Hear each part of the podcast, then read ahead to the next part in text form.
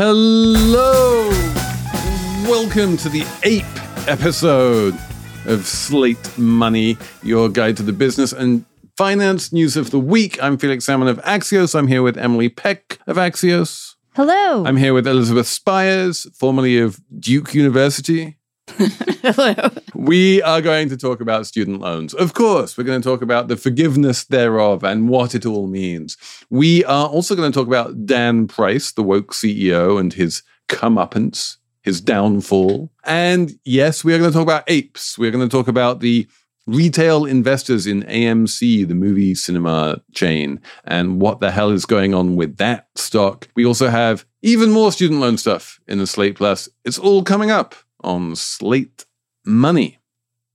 When you need mealtime inspiration, it's worth shopping Kroger, where you'll find over 30,000 mouth-watering choices that excite your inner foodie. And no matter what tasty choice you make, you'll enjoy our everyday low prices, plus extra ways to save, like digital coupons worth over $600 each week. You can also save up to $1 off per gallon at the pump with fuel points. More savings and more inspiring flavors make shopping Kroger worth it every time. Kroger, fresh for everyone. Fuel restrictions apply. With Lucky Land slots, you can get lucky just about anywhere. Dearly beloved, we are gathered here today to. Has anyone seen the bride and groom? Sorry, sorry, we're here. We were getting lucky in the limo and we lost track of time. No, Lucky Land Casino, with cash prizes that add up quicker than a guest registry. In that case, I pronounce you lucky. Play for free at LuckyLandSlots.com. Daily bonuses are waiting. No purchase necessary. Void where prohibited by law. 18 plus. Terms and conditions apply. See website for details. So, Elizabeth, I have heard distressing news. Is it true that you are not getting any student loan debt forgiven? That is true, but because I don't qualify. And I'm fine with that. I'm, I'm really happy about this new development. Are you just too rich? Is that your problem? I am, but the bar for that is not very high. So, under the new program that Biden announced on Wednesday, if you make, I think, 125K or below, you're eligible for student loan forgiveness, potentially up to 20K. And the administration is making a lot of other modifications to how loans can be repaid back that are really beneficial for student debt holders who are not me. Who are not you. so th- I've seen there is nothing I hate more than talking about student loan debt relief. To be honest, like it is one of these subjects where everyone barrels in with extremely strongly held pre-existing opinions and all they want to do is tell everyone else that they're wrong and some people are extremely opposed to it and some people are extremely in favor of it and both sides seem to hate what Biden did this week because it didn't go far enough for half the people and it went too far for the other half of the people. But I feel like the one person who's being like sensible middle ground, yeah, this seems good, is Emily Peck. Yeah, I mean, I think Felix, I was agreeing with you completely until the announcement this week, because until the announcement this week, it was just a lot of like annoying people on Twitter kind of fighting about it. Although behind the scenes, there was like a lot of activism around and demands for student debt relief that kind of spurred this move from the Biden administration. But if you look into the details, like I know a lot of Republicans are saying this is, you know, this is like a handout to like engineers, doctors, and lawyers. And it's like for the elite. But if you look into the details, the majority of student loan borrowers are people who did not actually finish and get a degree. A lot of the people getting debt canceled, I think about 60% were people who took out Pell Grants, and those go to the lowest income students. A majority of the people, I believe, who hold student loan debt are Black. I mean, this is a very progressive policy. I think it's it's good. Those are the people you want to help get like a good leg up in life. And that's what student debt relief does. It frees you up from the yoke of debt that holds you back. You know, it lets people go and get m- more education if they want to. I spoke to people who moved or bought a house or were able to make rent. Like, this is quite progressive. But that's two different things. The people you talk to were the people who benefited from the student loan debt moratorium Mhm. on payments. Yes. Student loan debt moratorium on payments is actually much bigger in terms of its effect on people's cash flows than the debt relief that was announced by Biden. For one thing, it applied to everyone. It doesn't matter what your income is, it applied to you could be earning a 1000000 dollars a year and you could have $400,000 of debt and all of the interest on your $400,000 of debt, even with your million dollar salary, was completely zeroed out for the basically the past two and a half years. Mm-hmm. So that was a massive giveaway. I think that was correct in terms of the criticism that that was a regressive giveaway. A lot of that money wound up going to rich people who didn't need it. The mm-hmm. student loan forgiveness is on principle, not on interest. And so, in terms of the amount of interest payments you're saving, it's relatively small compared to the interest payments that were saved up until now under the moratorium. It's a stock versus flow thing. But you're right that it helps your net worth and it helps your debt to income ratio. And that makes it easier to do things like borrow money for a car or a house. And it just takes this kind of psychic burden off people when they look at their student loan balance, which for most people is not in six figures, right? For most people, it's in that sort of twenty thousand dollar range. And if you if that balance goes down by twenty thousand dollars, that's huge. Well, for some people, that's it. That wipes Yeah. out their debt, and the people whose debt is going to be wiped out, who only have ten or twenty thousand dollars in debt, those are the people who need it the most. Those are the people that probably didn't finish and get a BA and can't leverage, you know, a degree into higher pay. Those are the people really struggling with debt. So, in that way, also, I think it might seem like a small amount to like the doctor I spoke to yesterday, but it's not a small amount to someone who went to get a, an associate's degree at a community college, didn't even finish, and is carrying like maybe like nine thousand dollars of debt. And it was until recently, until the moratorium was that debt was going up and up and up because of the interest, you know. So this, all the political arguments aside, this is going to really help a lot of people who actually really need help. It's not the usual tax cut for corporations that people Yeah, don't get nearly as upset about, weirdly. And I think people who, depending on which side of the debate they're on, have a sort of middle model of who the person this is helping is. You know, I saw there was a conservative commentator yesterday who tweeted something like, What do you think of the ethics of giving $10,000 to someone who's hires caretakers and the caretakers are cleaning out their grandma's bedpan? And I just thought it's strange that she thinks that the person getting relief from this is the person who can hire the healthcare worker and not the healthcare worker. Because most of the people who are finding real relief from this program are not people who went to Ivy League colleges and racked up 400K in debt and make a million dollars a year. In fact, th- those people aren't eligible. The doctor you spoke to probably isn't eligible. Not eligible. Uh, but a lot of people rack up debt just going to trade school or, or community colleges for a couple of years. And so the, the people that this is helping are basically, you know, when you go to the doctor, whoever is giving you your vaccination shot. I think it's it's been politically advantageous for people on the right to sort of paint the typical recipient of forgiveness as basically a rich unemployed person who's just exploiting the system. But when you dig into the demographics, that's not it at all. So Someone with a like degree in fine arts that should have known better than to take out Yes. loans at all. But that's not the reality of it. But also one one of the things that capping it at that twenty thousand dollar level does is that it really gives the bulk of relief to people who only have undergraduate degrees. The the stereotypical feckless upper middle class MFA graduate who racked up two hundred thousand dollars learning how to write poetry doesn't get you know much if any relief here. And i think that was definitely the kind of stereotypical person who people wanted to avoid giving relief to and we can debate whether or not that person should get relief.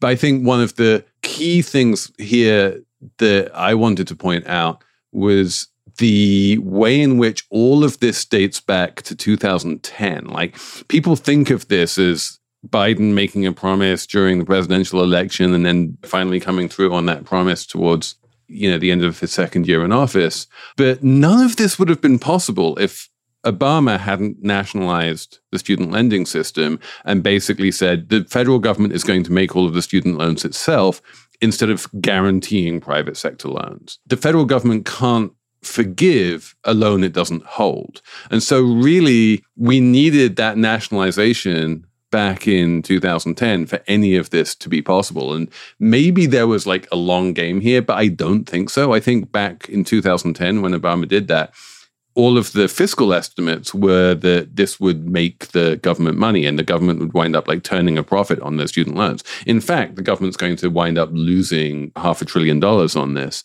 But like you needed that action 12 years ago in order for what's happening today to happen.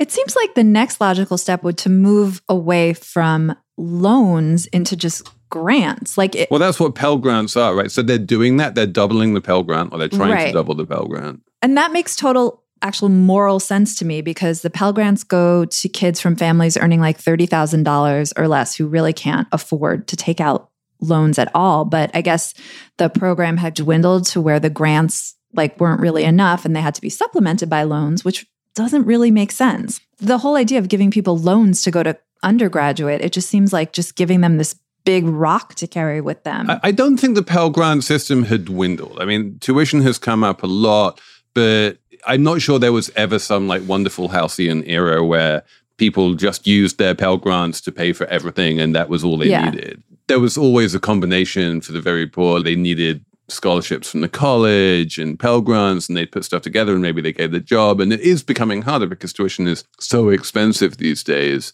to cobble together that kind of ability to pay for college, especially if you're someone who doesn't get into Harvard or something. If you get into Harvard, that's fine, they'll pay for everything. But for most people going to college, that's not an option. it just feels like the federal government is maybe moving away from loans in that in addition to giving the debt relief it's also and elizabeth mentioned this reforming the way people pay back the loans. So you will only have to pay 5% of your income as opposed to 10% of your income. And then after i think 10 years they want to just have you be done with paying back your loan. Like this is a big deal. So after 10 years, they have this program that has officially been in place for a while, but has not really worked in practice, which is that if you work for the government or certain types of nonprofit for 10 years, then your debt gets forgiven. And people took that at face value and then they did it. And then they found out, especially during the Trump years, that the Department of Education just wasn't forgiving the debt for various technical reasons that no one understood.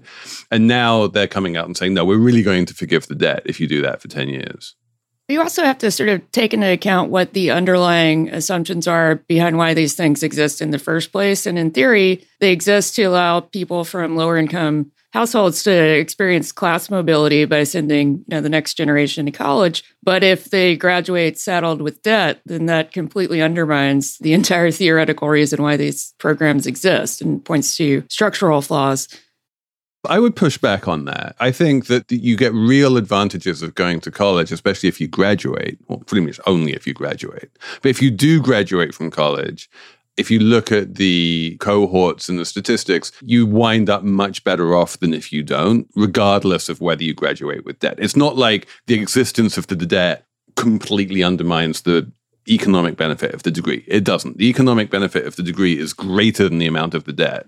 Yes, I, on average, I think that's true. But if you graduate, it depends on the degree, what field you're going into, and how much debt you end up with.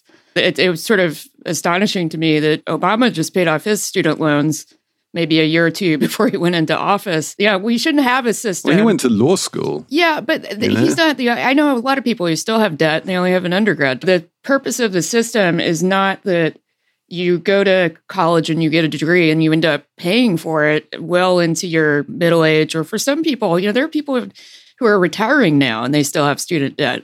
That's crazy. It, it's counterproductive, I think. There are parents with student debt who are now taking out loans for their children to go to school as well. Yes. That's a little bananas. I do think that most of these anecdotes, if you look into them, wind up referring to graduate school of some description. If you're still paying off loans 30 years after you went to college, chances are that's not an undergraduate or not solely an undergraduate. I. I don't know. I mean, I know a lot of, we all know a lot of journalists who are still doing that. So it, it depends on the field. But yeah, I think in general, as someone who grew up in a system where tertiary education was basically free, that was great. And I mean, it felt great to me because I was one of the people who went to university. So again, if you look at the socioeconomic makeup of the people who go to college, it is overwhelmingly like the upper middle classes. Like virtually everyone in the upper middle classes goes to college. You know, what is it? Like half the population winds up going to college at all. So that's basically the top half socioeconomically of the population goes, the bottom half doesn't. That's one of the differentiators between like one of the big class differentiators is like did you go to college and if you just make college free then that's basically just a huge giveaway in terms of value to the top half of the population, economically speaking. Changes who go. If you make it free, then it changes the demographics of who's going to go. It kind of does, and it kind of doesn't. Like you know, it, the reason why people don't go to college is not mostly that it, they just can't afford it, or they, I mean, the point is that there there are lots of reasons why. It's a big factor for lower income people, especially if their parents didn't go to college. It's a big factor. But like, as I say, I grew up in a country where college was free. And if you looked at the socioeconomic makeup of people who went to college, it was still the richer half of the population was basically the half going to college. Oh, of course. But don't you think more lower income people probably went to college where you grew up than where I grew up? Sure, absolutely. I'm yeah. not disagreeing. No, at that, the margin, you know, it makes a difference. Yeah. I'm not disagreeing that it makes a difference at the margin. I'm just saying that it is marginal to go back a little bit to the political argument, and we should also talk about inflation. But there was this great interview on Fresh Air recently with an author who was looking at the history of like who goes to college in the United States. And after World War II, we had the GI Bill, and it really like opened up college to a lot of people who normally wouldn't go and opened up their eyes culturally. And you could kind of like paint a line between like the GI Bill and like the social unrest of the 1960s on college campuses and like the wokedness of the kids today. Colleges opens up people's thinking and opens up their minds culturally and like leans democratic. So you can kind of think about the Biden administration's move as like a way to like make sure people get college educations and like vote Democratic? Am I too just out there on a limb with this? I think I'm right. I think that's a popular Republican talking point, which is that uh, education indoctrinates everyone into liberalism. But I think the more likely thing that happens Probably is it just exposes people to a wider variety of viewpoints and experiences. And when you expose people to a wider variety of particularly experiences and different types of people, they do tend to liberalize. Let's talk a little bit about inflation. The big thing that contributed to inflation, if anything did, in terms of student loans was the moratorium for reasons that we've already talked about because it applied to everyone in full rather than just being targeted at people making five figure incomes. So, probably overall, in terms of CPI inflation, this isn't going to have a huge effect.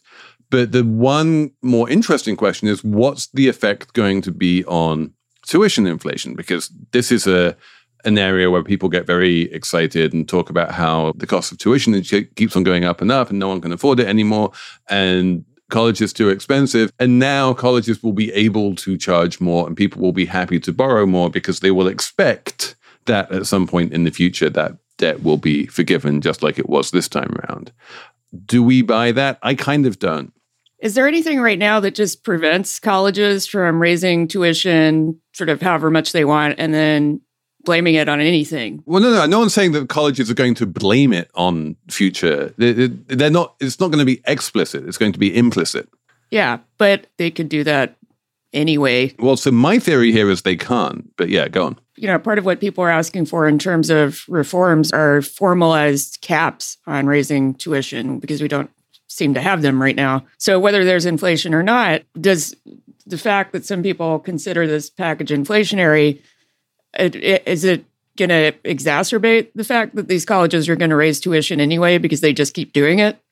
Or is it more like a pretense for doing something they were going to do anyway?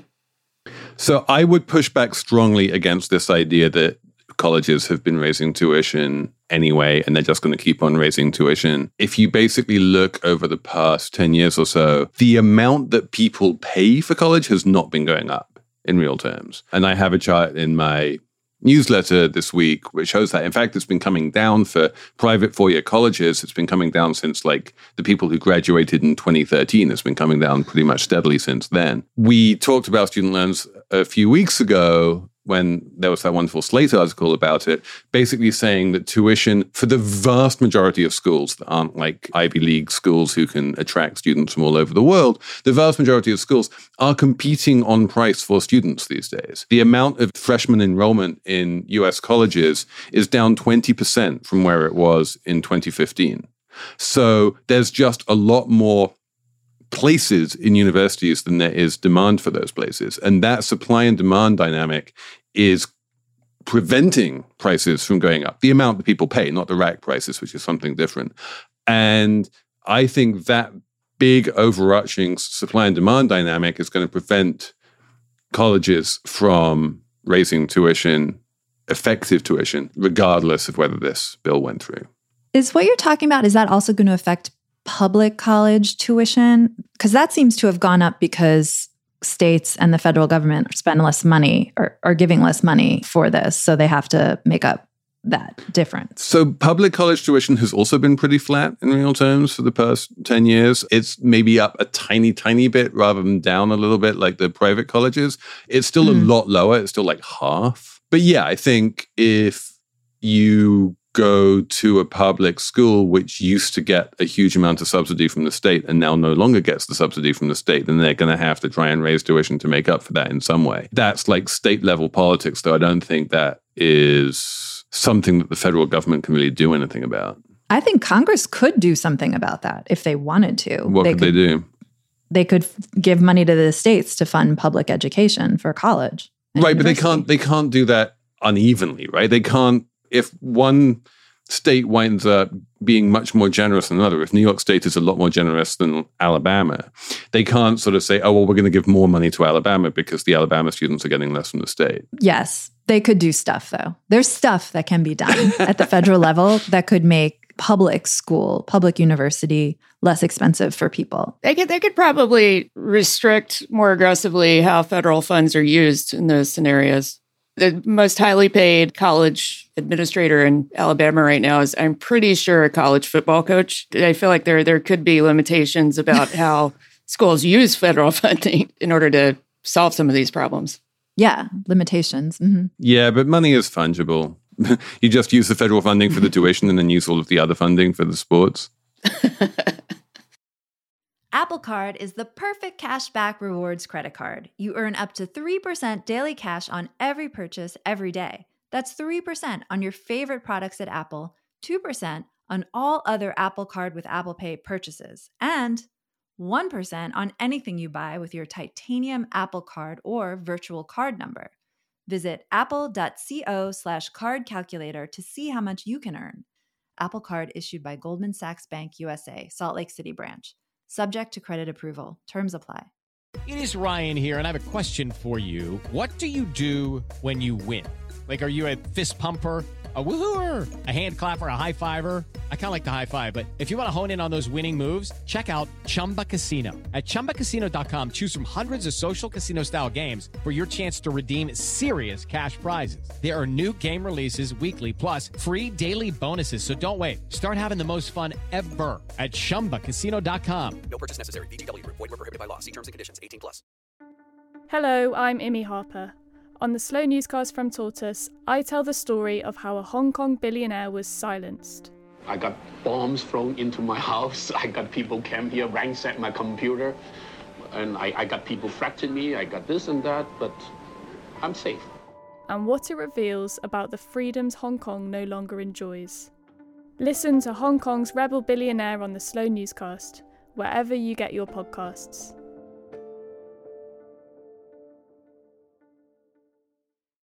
What's next on the list, Emily? Your cruise director this week. Dan Price. Dan Price. Yeah, you want to jump on this Dan Price story, which has been going on for what? Like, I feel like it's been going on for seven at least years. seven years. Yeah. Yeah, absolutely. So fill us in on the saga of Dan Price. I'm happy to. Okay, Dan Price, he's the CEO of a credit card payments company, or he's the former CEO of a credit card payment company in the Seattle area hailed at one time as the one moral CEO in America. This was in 2015. There was like this news coverage of Dan Price just like totally like celebrating this man because he raised minimum salaries in his company to $70,000 a year. Like everyone wrote it up. There was a glowing profile in the Times. He was on like Trevor Noah, like Good Morning America. Like everyone loved this guy. He had like long hair and a beard. He was kind of young, you know what I mean? And so everyone was like, this is the best guy in the world. Oh my God. But then Business Week published the story in 2015 from Karen Weise, who was like, this guy is not, he's not all that.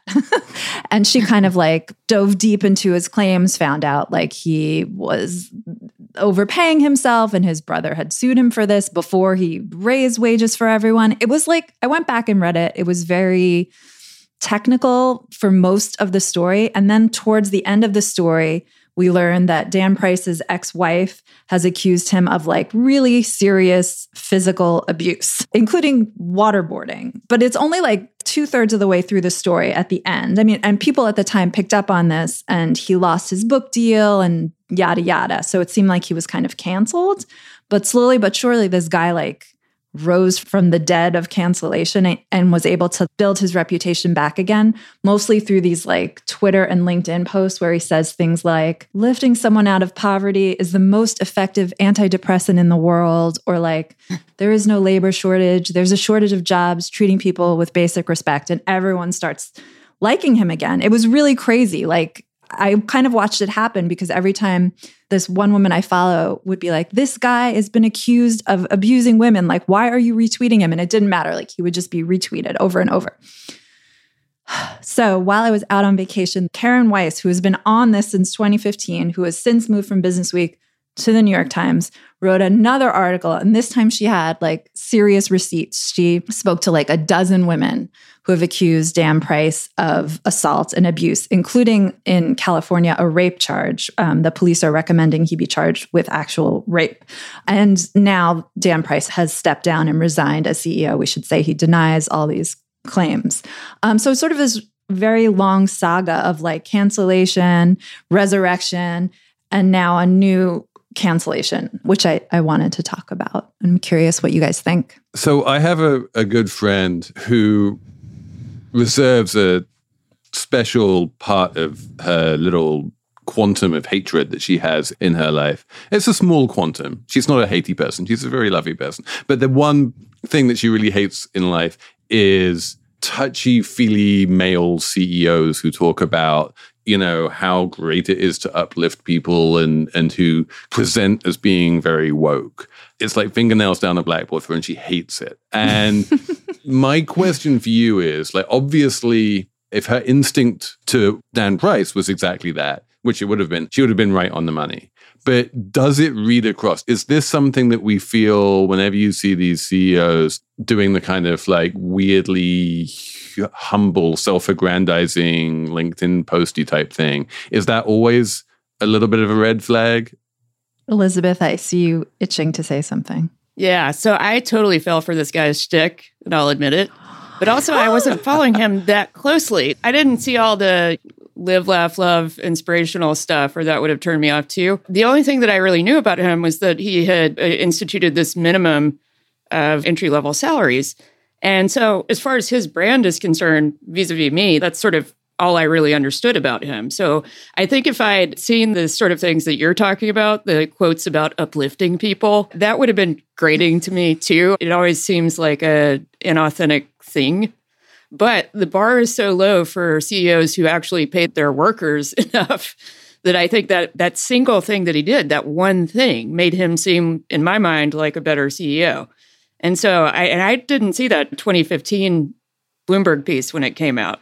So until this Times piece came out, I had no idea the big red flag in the Times piece that just came out was like the two of the women I think she spoke to said they met Price because he DM'd them on Instagram or Twitter. In one case, Ew. he was like, Hey, beautiful. That's like beyond red flag. That's like, don't respond. If the CEO of like a well known company is just like DMing you and you're like 27 years old and he's saying, Hey, beautiful, it's definitely a red flag. Like, That's why creepy. is the CEO using Twitter to meet women. It's just, yeah, it's definitely creepy. But I also think that if that 2015 Business Week article had been written in, say, like 2018, when Me Too was like a big deal, it would have been structured really differently. I think the ex wife, her claims would have been like at the top of the piece and it might have had more impact. You know, the timing is interesting here. Yeah, that article really went into a huge amount of detail about the legal struggle between Dan Price and his brother and how like the Uh-huh. moves that he made in terms of paying his employees more made perfect sense as like a legal tactic to not have to pay his brother so much and this kind of stuff. Uh-huh. It was presented as you would expect from Business Week to a certain extent as a kind Yes. of like weird like this guy is trying to have it both ways business story rather than this guy is problematic because he does terrible things to women. There's an anecdote in the Times story that I can't stop thinking about. The reporter talks to one of his exes and says they used to fight, and he would put a heart monitor on her finger and tell her that he was waiting to see if her pulse was elevated, and that if it was, that they couldn't continue the discussion because she was incapable of good judgment if her pulse was elevated, and he would note that his wasn't. And to me, this just sounded like, uh, you know, evidence of sociopathy. And it makes you sort of wonder how manipulative he was as a manager to people in, in the workplace environment and how astonishingly well he was able to hide it publicly. Yeah. I want you to know he also, Elizabeth told the Today Show, it's not about making money, it's about making a difference. Oh, gross. Red flag. You're a CEO. It's definitely about making money, unless you're CEO of a nonprofit, right? I'm not against making money. Do you ever feel like there's nothing new in the news? You know there are urgent things happening in the world around you, but all you hear is noise. That's why we made What Next? Our goal is to tell you the stories you haven't heard before, or maybe a different side to the story you thought you already knew all about. I'm Mary Harris, the host of What Next, and I love my job because it helps me cut through the noise of the news. And then I get to bring it to you. Together, we can figure out what next. Can we segue to Adam Aron, the CEO who is definitely not touchy feely, Yes. who was mostly famous. If he ever had a viral moment on social media, it was because, you know, when he um, appeared on a Zoom call with, I think, shareholders at one point and then accidentally knocked his laptop screen and revealed that he wasn't wearing pants. it's just like that. It's a metaphor, though. Which I have to I have to say that I did a CNN hit myself this week, and my top half was let's just say it didn't match the bottom half very well. But you had pants on, Felix. Don't I had everyone you shorts on. Okay. I had shorts on. The CEO of AMC, which as we know is a meme stock, it's the cinema chain, and being a cinema chain, it was very badly hurt during the pandemic. And being a stock that had name recognition and came down a lot during the pandemic was naturally the kind of stock that the Wall Street Bets crowd crowded into. And so it started going to the moon and everyone started getting into it. The difference between AMC and most of the other meme stocks is that in the case of AMC, the CEO really leaned into the meme status. He started issuing NFTs. He started giving popcorn to shareholders. He started popping up in Reddit forums and basically saying, hey, you apes. They called themselves apes, the people who owned the stock. Come on, apes, let's send this stock to the moon. And would actually sell stock to them. So he was basically cruising for bankruptcy because he was running out of money. And he raised money by selling new shares at this elevated level to the apes. And now 80% of the shareholder base of AMC is retail investors. And this is like an amazing success story for AMC in a week when Cinemark, which is the owner of Regal Cinemas, declared bankruptcy or filed for bankruptcy protection. AMC is still going and it's still going because it managed to raise all of this money from shareholders. And then this week, he did the most meme thing ever, which was he split his stock into two, but he didn't do a standard stock split where it's like everyone who had one share now has two shares. He did this, everyone who had one AMC share now has one AMC share and one ape share, which is like a weird new kind of preferred stock. And the combination of the two is basically worth the same as what one AMC share was worth before. But now there's two meme stocks he's created, and one's called AMC and one's called Ape. And I'm like, he's really committing to the bit here. Well, isn't part of it he's maxed out how many regular stock shares he can offer? So he has this like fallback where he can offer preferred stock because I think he he asked shareholders if he could issue more stock and they said no. So this was like his second best option. At least that's what Matt Levine explained to me in an email that he sent to millions of people. Yeah, no, Matt Levine has been all over this story. So if you want to go deep on this, just read Matt's post from this week. But that's exactly right. And it's not so much that the shareholders said no. There were very few, if any, shareholders who voted against his request to have more shares to be able to sell.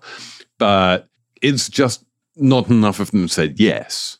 And it's just really hard to get a critical mass of shareholders to vote when those shareholders own like 20 shares each. You know, you need to reach a Yeah. huge number of shareholders and they all have better things to do. I mean, I don't know how many shares you've ever owned in your lifetime, Emily, of like individual stocks, but I'm going to go out on a limb and say that you have never voted those shares in any company you've ever owned because you are a normal human being. The only people who ever vote shares of companies that they own are institutions. Correct. Yeah, and this is I guess a bigger problem as more individual shareholders own more stocks in more companies, right? This is like the weird new world of meme stocks and individual the rise of the retail investor and whatnot. Yeah. How how can you have any remote semblance of shareholder democracy when the shareholders basically don't vote at all? It's an amazing contradiction because you think, oh, more retail investors holding stocks is democratic, but they're not participating in the democratic system that is there for them to take advantage of. So it's less democratic. They don't vote in primaries and they don't vote their stocks. When do they vote? God damn it. Isn't it a problem for them long term if they can't get the shareholders together to authorize more common? Because eventually you want the preferred to convert, right? Yes. So then what's the plan for getting them organized and able to vote to authorize it long term?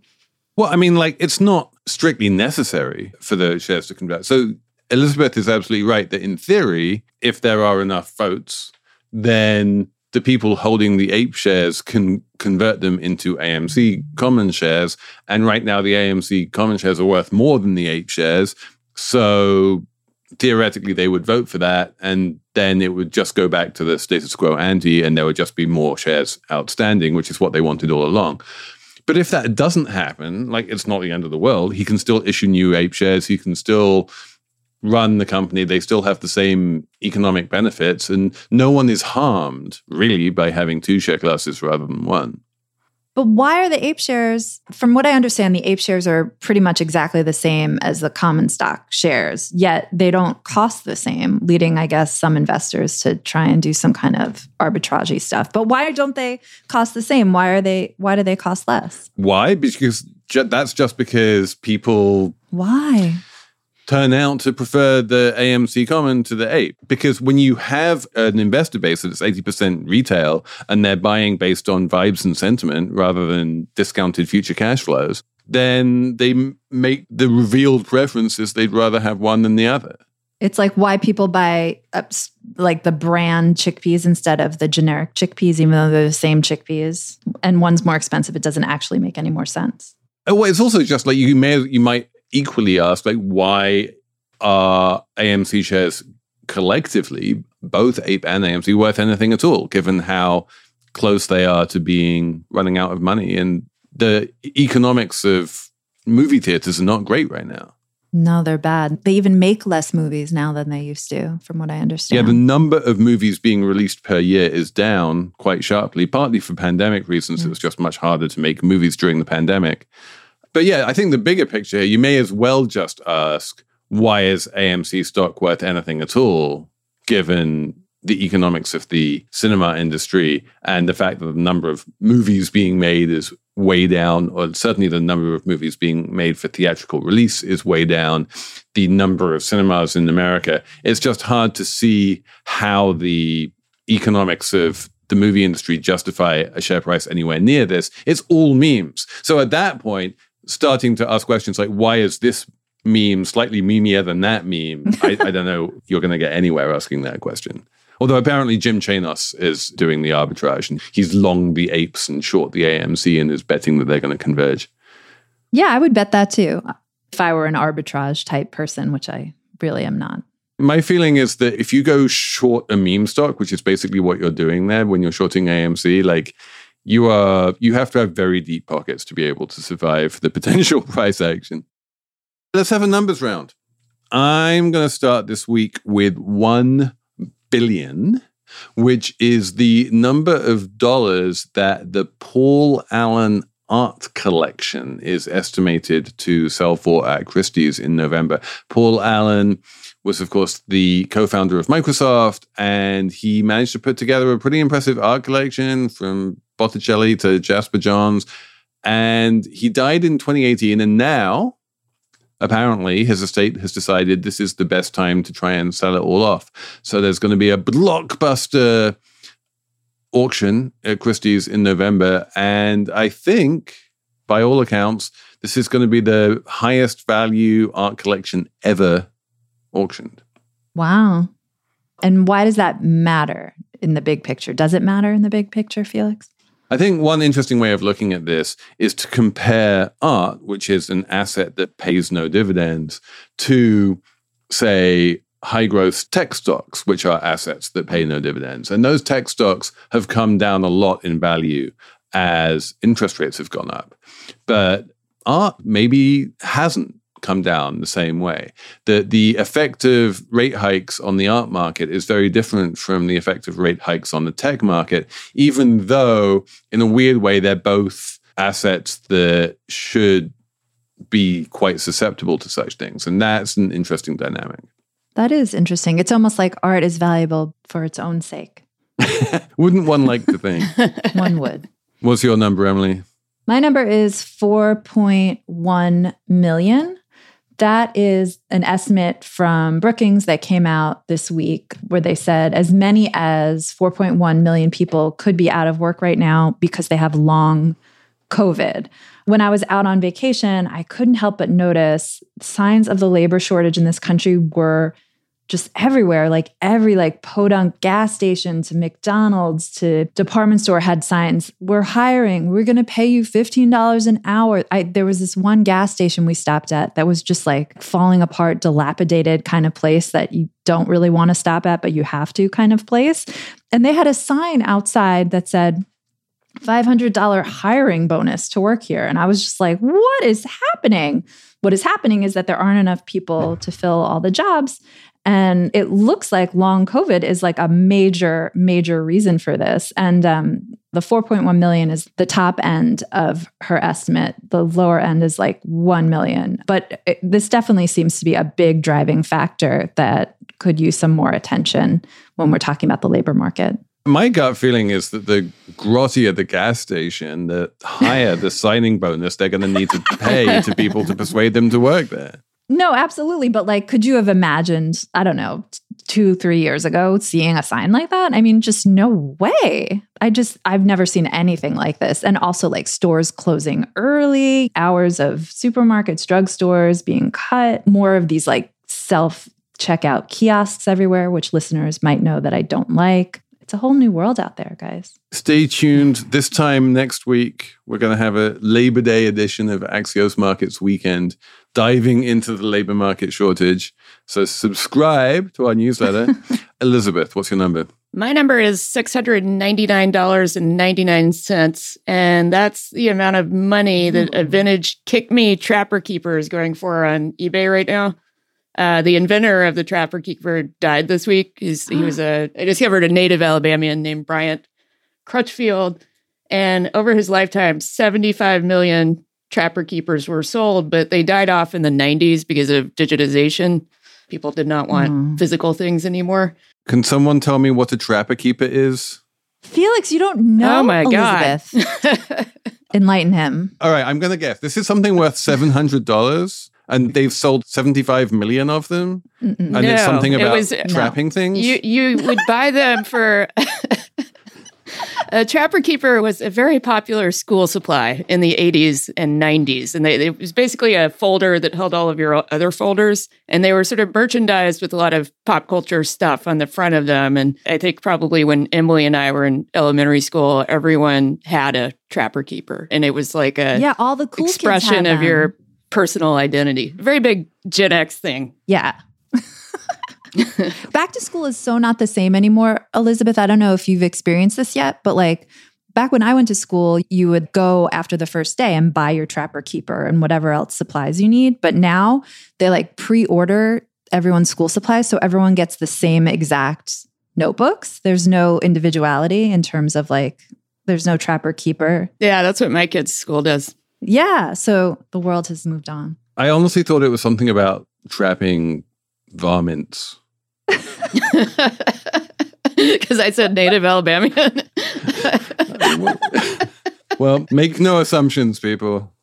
Um, I think that's it for us this week. I'm hoping that we might be able to answer a few more questions about student loans in the plus segment. I will answer a question about people who paid off their student loans during the pandemic, because that's one of my favorite things. Other than that, thanks very much for listening. Thanks for emailing us on slatemoney at slate.com. And many, many thanks to Jessamine Molli of Seaplane Armada, who produced this show this week from Rhode Island. Anyway, we will be back next week with even more Slate Money.